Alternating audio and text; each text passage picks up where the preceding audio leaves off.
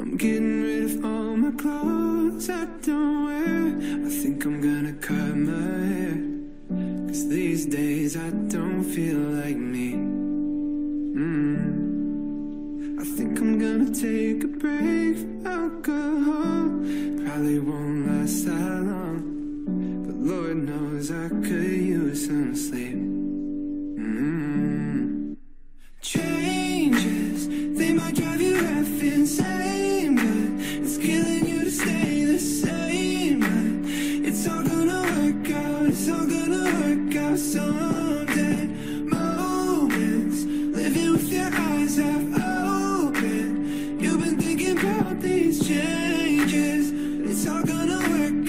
It's all gonna work out someday. I think I'm gonna take some pills to fix my brain. 'cause I tried every other way. 안녕하세요. DJ 해해입니다. 벌써 뉴보의 반을 달려왔습니다. 매주 이슈를 정리하는 게 습관이 될 줄 알았는데 만만치가 않네요. 음, 이렇게 애쓰고 있는 것만으로도 충분히 잘하고 있다고 믿겠습니다.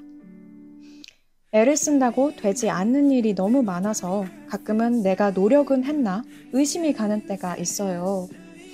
근데 여러분, 정말 애쓰셨어요. 잘하고 있어요. 이번 주도 뉴보와 함께 세상 돌아가는 이야기 들으면서 힘차게 시작해 봅시다. 2021년 11월 넷째 주 미중 정상회담 속 양안 인권 문제, 데이터 3법과 마이데이터 사업, 공군 부사관 또 극단적 선택에 대한 다섯 번째 뉴보 시작합니다.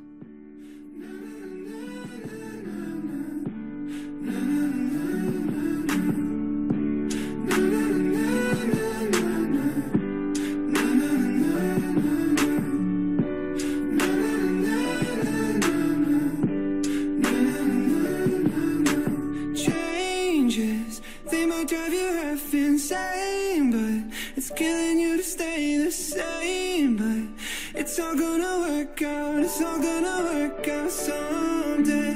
Moments, living with your eyes half open. You've been thinking about these changes. It's all gonna work out, it's all gonna work out someday. 미국 바이든 대통령과 중국 시진핑 주석이 지난 15일 화상으로 정상회담을 열었습니다. 바이든 대통령 취임 후 첫 회담인 만큼 중국에 대한 미국의 입장에 관심이 주목됐는데요. 그 중에서도 대만 독립, 그리고 홍콩, 티베트, 위구르족 인권 문제에 대해 미국이 중국의 손을 들어줄지 이들의 자치권 회복을 지지할지 이목이 집중됐습니다. 역사가 깊은 문제지만 한 세기만 거슬러 제2차 세계대전 이후로 가보겠습니다. 나치와 일본 제국이 미국과 소련에 의해 붕괴되고 미국의 자유주의 진영과 소련의 공산주의 진영 간 냉전이 시작됐습니다. 많은 나라들이 이때 사상에 따라 내전을 겪고 분단되기에 이르는데 중국 대륙에서는 공산당이 세력을 잡아 지금의 중국을 세우고 자유주의 세력인 국민당은 대만 섬에 건너가 자리를 잡았습니다. 이후 중국은 일국 양제, 즉 하나의 국가에도 두 개의 체제가 있을 수 있다며 사회주의 체제의 국가 아래 자본주의 체제인 대만을 통치해 왔습니다. 홍콩 역시 제1차 세계대전 후로 영국에 양도돼 자본주의 체제를 이어왔는데 1997년 중국으로 반환되면서 일국 양제 원칙 아래 중국의 통치를 받아왔습니다.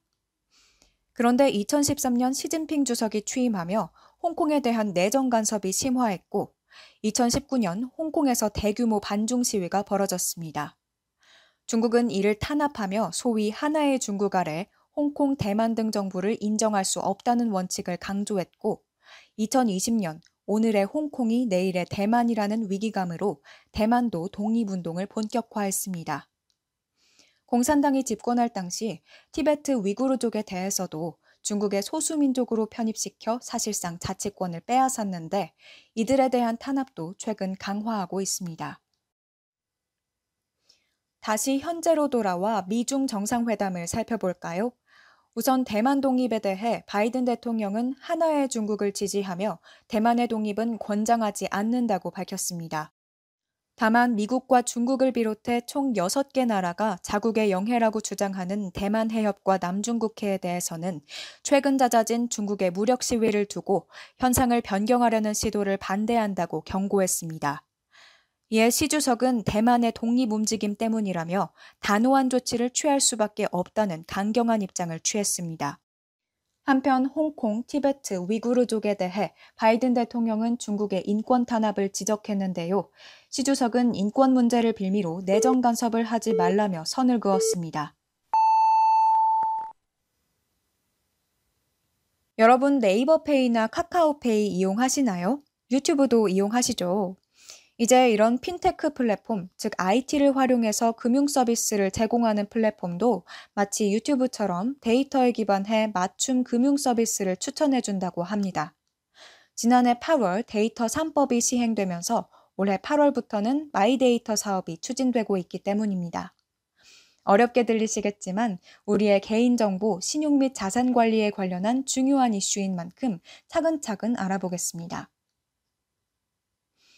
먼저 데이터 3법은 첫째 개인정보보호법, 둘째 정보통신망법, 셋째 신용정보보호법, 이 3법의 개정안을 이릅니다.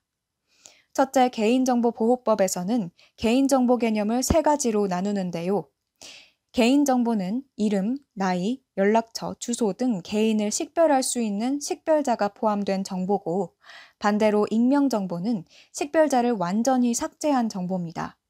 가장 중요한 건 가명 정보인데 김땡땡 20대 010땡땡땡땡땡땡땡 서울시와 같이 식별자를 다르게 표현한 정보입니다. 둘째, 정보통신망법에서는 이런 정보들의 활용을 여러 부처가 중복 규제하지 않고 앞으로 개인정보보호위원회가 통합관리하게 해서 불필요한 규제를 없앴습니다. 셋째, 신용정보보호법에서는 이 가명정보를 개인이 한 번만 동의해도 은행, 카드사, 보험사 등에서 자유롭게 이용 및 제공이 가능하도록 만들었습니다. 따라서 이런 금융사들은 앞다투어 네이버, 카카오와 같은 IT 기업들과 손을 잡고 이 가명정보 데이터에 기반한 금융서비스 추천 시스템을 구축하고 있습니다. 이런 사업을 마이데이터 사업이라 하는데 이용자 입장에서 여러 기관에 분산된 자신의 정보를 한눈에 파악하고 IT 기업에 이를 제공해 능동적으로 신용 및 자산을 관리할 수 있기 때문입니다. 정보의 주권이 기관 중심에서 개인 중심으로 옮겨진 거죠. 그런데 추천을 받는 건 좋지만 한편으론 단 한 번의 동의로 내 정보가 온라인 공간에 떠다닌다니 걱정이 앞설 텐데요. 실제로 더 정확한 추천을 받으려면 최대한 여러 정보를 연동해야 하는데 한 군데 보안이 뚫리면 대형 금융사고로 이어질 위험이 있기에 엄격한 보호 장치가 필요합니다. 하지만 미국, 영국 등 데이터 산업 선진국에서는 이미 시행되고 있는 만큼 정보 산업 육성과 경제 활성화에 기여할 것으로 판단돼 금융위원회는 서비스 탈퇴를 쉽게 하고 저장된 신용정보는 완전히 삭제하는 등 보호 조치를 강화하며 시행하기로 했습니다. 지난 5월 공군의 A 중사가 선임 중사에게 성추행을 당하고 극단적 선택을 했습니다. 공군의 조직적인 2차 가해 사실이 드러나면서 국민적인 분노를 일으켰는데요. 그런데 같은 달 공군의 비하사 또한 한 준위에게 성추행을 당하고 극단적 선택을 한 사건이 뒤늦게 밝혀졌습니다. 비하사가 사망한 건 5월이었지만 공군의 늑장 대응과 사건 축소 은폐로 11월 중순이 돼서야 보도됐습니다. A 중사와 비하사는 여성이었지만 군대 부조리에 있어 여성만이 피해자는 아닙니다. 9월에는 해군의 C1병이 집단 따돌림을 견디지 못하고 극단적 선택을 했고 공군의 전역병사 2명은 후임병에게 지속적으로 폭행을 일삼고 유사 성행위를 강요한 사실이 드러나 상병으로 강등됐습니다. 또 군대 부조리는 오늘 내일의 일도 아닌데요. 2014년 육군에서 선임병의 폭행으로 일병이 숨진 윤일병 사건, 집단 따돌림을 받던 병장이 총기를 난사해 다섯 명이 사망한 임병장 총기 난사 사건이 대표적입니다. 휴대전화 사용이 허용되면서 2020년 신고된 폭행 및 가혹행위 입건 수는 1,010건으로 전년 대비 12.7% 늘었는데요. 휴대전화를 통한 신고도 어려웠던 상황에선 얼마나 많은 사건이 축소 은폐돼 왔을지 짐작되는 지점입니다. 군대 부조리에서 특히 주목할 점은 조직적인 2차 가해입니다. 먼저 폐쇄적인 조직 특성상 가해자와 분리되지 않으면 피해자는 극심한 불안을 겪고 트라우마성 정신질환에 노출되는데 앞선 사건들의 첫 번째 공통점은 이런 분리 조치의 부재였습니다.